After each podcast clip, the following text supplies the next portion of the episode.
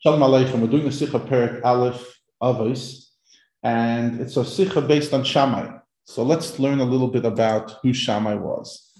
Shammai and Hillel, as it says in Pirkei Avos, were the last group of Zugim, the last group of partners, in which one was the Nasi, Hillel, from Hillel came from Shevet Yehuda, and Shammai was the Rosh Beis And since Achik Sagdoila, which was the beginning of Bayis Sheni till Shammai and Hillel, there was the system of Zugis, which lasted a few hundred years.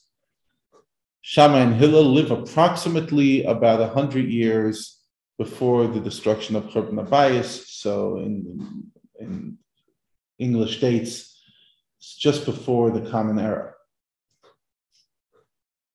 Their, during their time is Hordus, and his people that took after him. A very difficult time Yisrael. Hordus, as we know, Herod caused an incredible amount of pain to Am and murder, etc.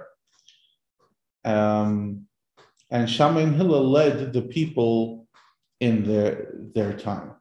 Famous story about Hillel, how he got to the position, but it's not a story about Hillel. We're not focusing on Hillel, we're focusing on Shammai the Rebbe said in the Sikha, based on the Kudik Torah, that Shammai, that the name Shammai is Al Kain Nikla Shammai, Kenyan Shammai Azal, the Sam Derech. It's called a Summer Chaysav. He, he, had a, he took his life very seriously. Everything was Shammai, like an estimator. Everything was thought through. It was Masuder. And it was, in other words, he took his Yiddish very, very serious ayidarf upshatzen and upwegins and drachim, a person has to weigh their ways. Um, Shammai, as we know, is a, a, more stronger personality. In the Sikha, comes out certain elements of it that it's more soft. But in general, as we know, that Shammai was the stronger one. It says in the Gemara in Beitza regarding his year Shemayim that he would eat the whole week for Shabbos. If he found an animal, he would say this is for Shabbos. And he found another animal which is nicer, he would leave the second one and, and have the first one for Shabbos. Um, oh, basically, he would, yeah, he would, sorry, he would take the new one and then eat the previous one now during the week. Um, he, we don't see a lot of things about Shammai in Gemara. We learn a lot about Beis Shammai, which is his study house and his Talmidim and a system of learning. And it's a sikha that we learned real, uh, recently in Project Sikhs about a Beis Shammai, Rabbi Eliezer following the Beis Shammai model.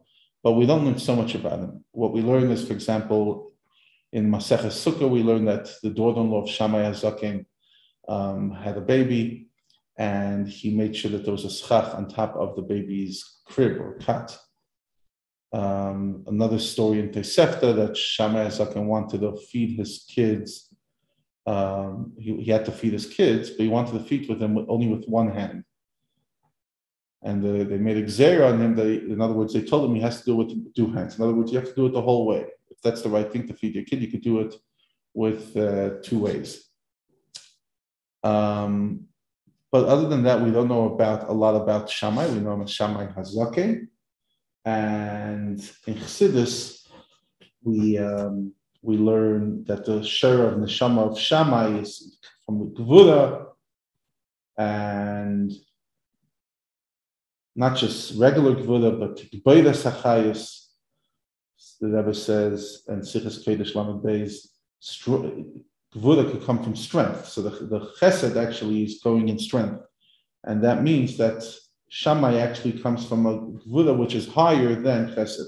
There's negative Gvura, like, you know, the Gvura that we have to break um, the five Gvuras that we break when we break the matzah, the five pieces. But then there's positive Gvura, and that's where Shammai comes from.